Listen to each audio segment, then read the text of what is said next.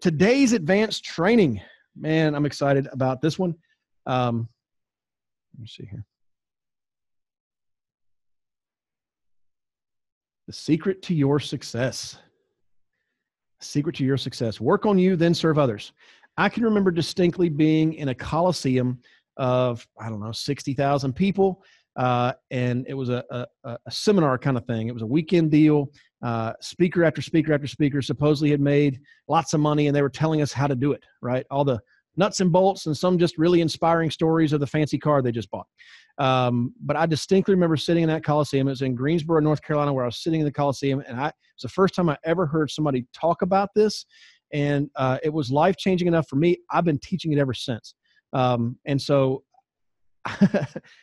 let's just jump into it. The secret to your success is working on you, right? Work on you, then serve others. A lot of people get that mixed up. They believe that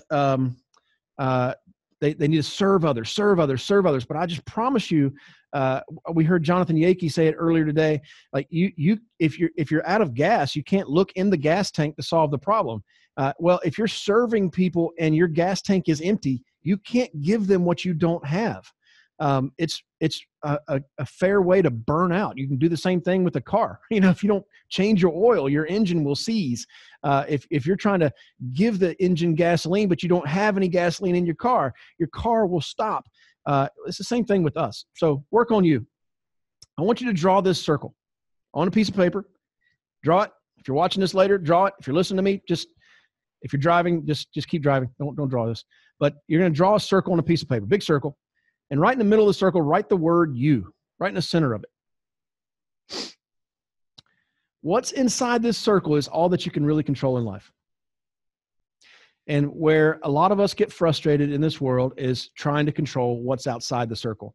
And I think it's a real point of maturity when you realize that you can't control what's outside your circle. You can only hope to influence it or impact it, but you can't change it. That's outside your realm of control, right? So you can't control anything out here. You just can't. And in the world we live in today, one of the biggest problems for years, I used to say the biggest problem we're facing in America today is accountability. We just don't have enough people that are stepping up and being accountable and being held accountable for their actions. I still think that's a major problem. But in the big world we have today, the biggest problem I think we're facing is people just not focusing on their own circle, instead trying to fix everybody else's problems as they think that person's problems should be fixed. When in reality, if we would just focus on our own circle, getting our own circle better, it would influence that other person to step up their game and improve their circle. Nobody likes to be told how they're wrong. Nobody likes to be wrong that I know of. Everybody likes to be right. Some of us have an unhealthy addiction to being right. It's genetic, but nobody likes to be wrong. Nobody. So focus on what's inside this circle. So let me give you some practical steps, practical tips of how to work on the inside circle, on you. Okay. Quit blaming everybody else for your problems. Take responsibility for your circle. Quit blaming everybody else for your problems. It's not your mama's fault.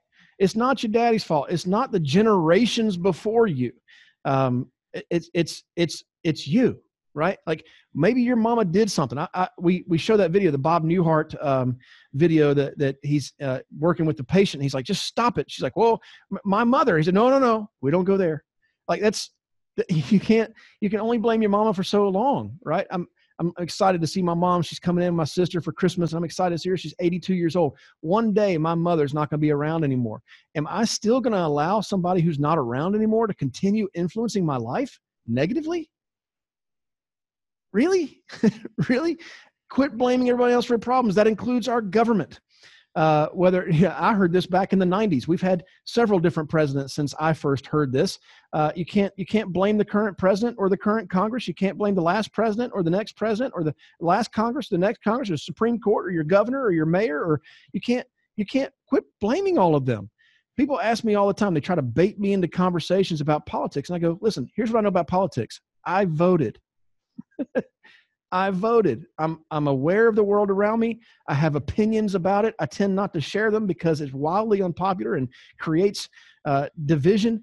I'm just trying to build a business, man. I'm just trying to build my family. I vote when it comes time to vote, and then it's done. My part's done. I can't blame anybody. If I don't vote, here's the thing. If I don't vote, you really can't get mad at what's happening because you didn't vote. You had a one shot. You had one chance to have your voice heard, and you blew it. Right? Well, I vote and then I'm done. And I don't sit around blaming anybody for anything, in the government especially, but in my world, I mean, if you get pulled over, it's not the cop's fault that you got pulled over. You were speeding, right? Or you ran that stop sign. Take responsibility. Quit blaming everyone else for it. Read for an hour a day on a topic. At the end of 5 years, you'll be an expert.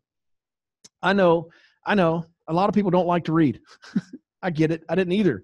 When I first started reading, I felt like I was challenged to read a page. My mentor said, read a page in the book before you go to bed. I read that page and I felt like I was just running a marathon. It was so hard to read that page. And before I knew it, that page turned into 15 minutes. Before I knew it, the 15 minutes turned into an hour. And then it turned into not reading for a while.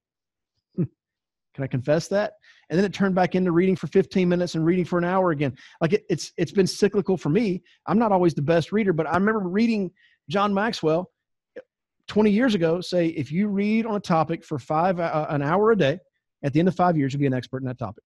And I thought, well, I'm going to start reading about leadership then, because I want to be a leader, not just a leader. I want to lead others that are leaders. I want to be a leader of leaders. That's how that whole thing kind of progressed for me. And gosh, if I'm leading a bunch of people, there's a good chance I'm going to make money. So I'm going to start reading about money. I want to read about money. I want to read about money as often as I can. I'm going to try to digest as much of that as I can because I'm trying to change my DNA, right? I don't come from wealth. I come from a long line of farmers and teachers. That does not equate wealth, right? So I don't come from that.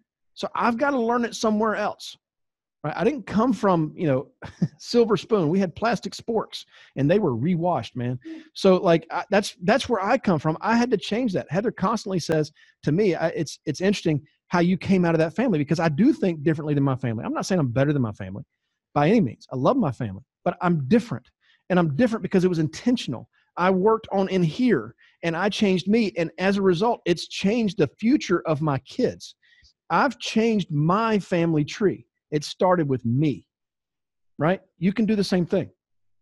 Put good stuff in through audio and video. It's really rare that you'll find me listening to music in my truck when I'm driving around.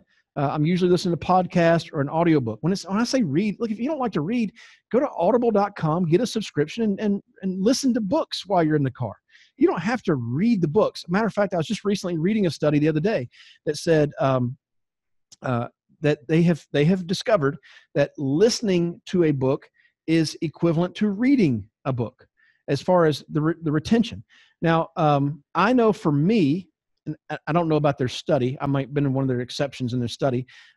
For me, I know when I'm reading a book and I turn the page, those contextual things, I feel the paper, I smell the book, I remember where I was when I read it, like all of that adds to me learning. This is something I learned in college. I needed to be a contextual learner in college. I studied every one of my subjects, Grace. Every semester I studied in a different place. So when I went to take the exam, I remembered where I was when I studied that particular subject. It helped me remember the information for the exam. As soon as I started contextually learning like that, I got better at my grades. I went from academic probation to, graduating great, doing well. So put good stuff in through audio and video. Don't just sit around during the day watching videos going, I'm just working on my circle. Let's be clear. This is the stuff you're doing while you're driving to an appointment. This is the stuff you're doing when you get up in the morning before everybody else is up. This is the stuff you do at night, but when everybody else has gone to bed. You're not doing this when you're supposed to be making dials. But Fitz, I'm watching YouTube videos and they're making me a better person. Yeah, you're supposed to be making dials right now, fool, and then running appointments. Don't work on you when you're supposed to be working, right? This is after and before hours kind of stuff. Avail yourself of the weekly education. We have regular training. I mean, your Tuesday morning TFG hotspot. We got the Wednesday call with the Alliance, the product call, activity call. All this stuff is put out there on podcast. You can listen to all of it. Avail yourself of that weekly education. I prefer that you catch it live. I prefer to catch these things live, but I also know it's not always the case. Like I know today, as this is being recorded, as we're teaching this, it's right before Thanksgiving. I know some people are out in their cars right now running production right now. and they're listening to my voice right now in their car going to the next appointment. I'm fine with that. And if you're in an appointment right now and you're missing this, but you're catching it later, you've got to avail yourself of the education that's out there. We have like a Costco of education around here. Don't miss out. Okay. So the first step is work on you, but then serve others. I know some people, all they do is work on themselves and they never turn around and serve the next person. That's a missing part of the equation. So step one, you got to put gas in your tank. You got to fill yourself up. It's really hard to pull water out of a well that's dry. So you've got to continually replenish, but you also have to turn and help someone else. You can't change what's in their circle. You don't have control over that, but you can influence what's in their circle by serving them. So here's some practical steps for serving others. Serve the team and the team will serve you. What does that mean? Well, if you never make deposits, you can't ever take withdrawals. So if I'm expecting someone to help me when I need help, it's better if I've helped them. It's called a law of reciprocity. It's one of these interesting laws in this world that if you don't believe it, if you don't think I'm telling the truth on this, I challenge you to test it. Next time you go to a restaurant that has two sets of doors. Okay. There's a first set of doors and then a second set of doors. And then you're at the hostess stand. The next time you're walking up and there's another family walking up the same time you are, hold the door for that first family, let them in. What you'll notice 9 times out of 10, I give exceptions because recently I've met some rude people that don't believe in the law of reciprocity, but people at that point feel obligated to hold the next door open for you. It works like all the time. And it's funny because it's an easy way of getting to the hostess stand first. So you can get your table first, is open that first door and then they'll serve you. And then boom, right there, you're right there at the hostess stand, getting your table first. But it's and that's kind of funny, but it's also true. My kids have learned this. They know to open the doors for people because what's going to turn around is that family's going to hold the door for us next. And it just works every time. I feel like, but you know, common courtesy isn't always that common. But it is pretty interesting to observe. So serve the team and the team will serve you. This even applies to your spouse / significant other. Yeah. So that's a key. I can't expect, for example, this morning, coming to the office, Heather's like, do you need me to make you some coffee before you go to the office? I didn't ask her. She volunteered. She served. She said, can I fix you some coffee? I said, I would love some coffee. Thank you.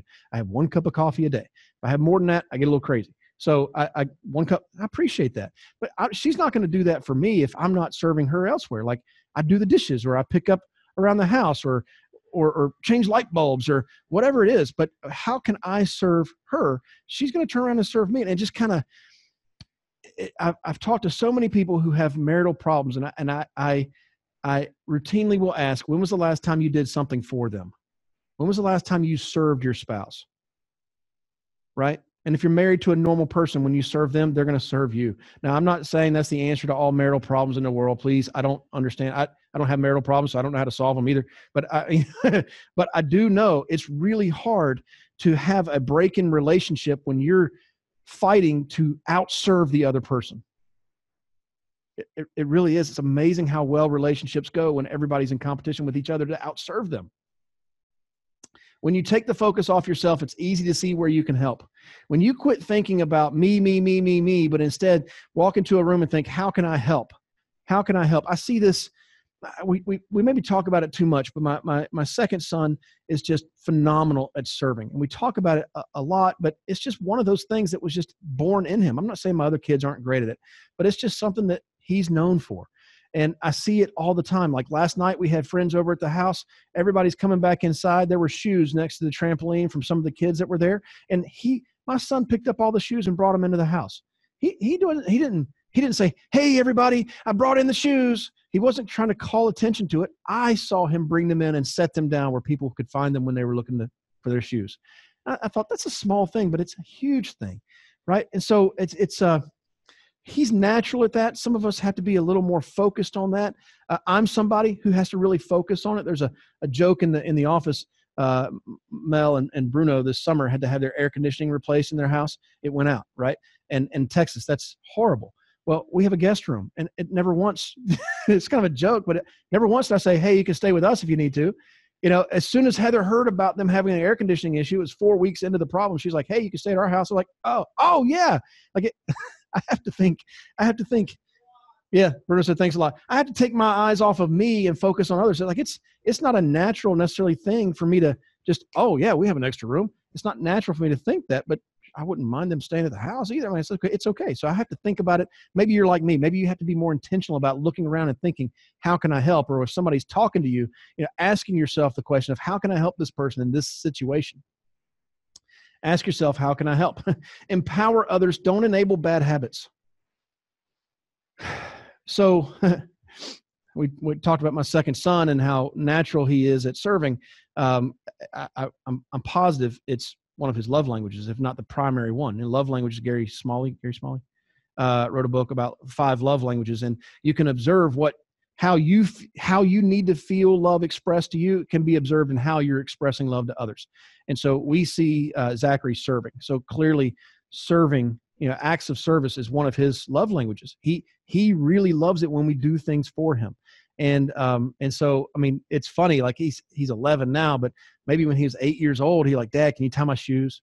Or even now before a soccer game, he's like, Dad, can you tie my shoes? And I'm thinking, you're 11, man, tie your own shoes. I taught you the life skill. Now go do it. But he is one that really feels love when you do stuff like that for him. So I don't always push back and say, you're old enough to tie your own shoes. Occasionally I still tie his shoes. And one day he's never going to ask me again. And I don't want that day to come. So I'm going to keep tying his shoes, but I'm also not going to try to enable bad habits. Like if he's just being lazy, that's different than me serving, right? So I'm not going to serve somebody to enable bad habits they have. I'm trying to empower them to do it on their own. The old saying, and I don't know who this was originally attributed to, but it's not me. Give a man a fish and he eats for a day. Teach a man to fish and he eats for a lifetime. I believe in what we've done here. Heather and I had this philosophy before we had kids. We still have it with kids. But as the agents, with the agents, I'm going to do for them until they can do for themselves. And then once they can do for themselves, I'm going to get out of the way and let them do it. That's what we do to our kids, except for the one that needs his shoes tied occasionally. But we're going to get out of the way and let them do those things, because that's how you raise somebody up. You serve them to raise them up. That's how you do it, is you're doing for them until they can do for themselves. And then you get out of the way. Can I help you? Sure would like to. If you're an agent with us, please go to timewithfitz.com. That's timewithfitz.com to schedule a time when I can help you directly. Just pick a topic, pick a time, and we'll meet. If you're not an agent with the Fitz Group, I encourage you to go to thefitzgroup.org/contact. Again, that's thefitzgroup.org/contact, and send us a message. See you next week.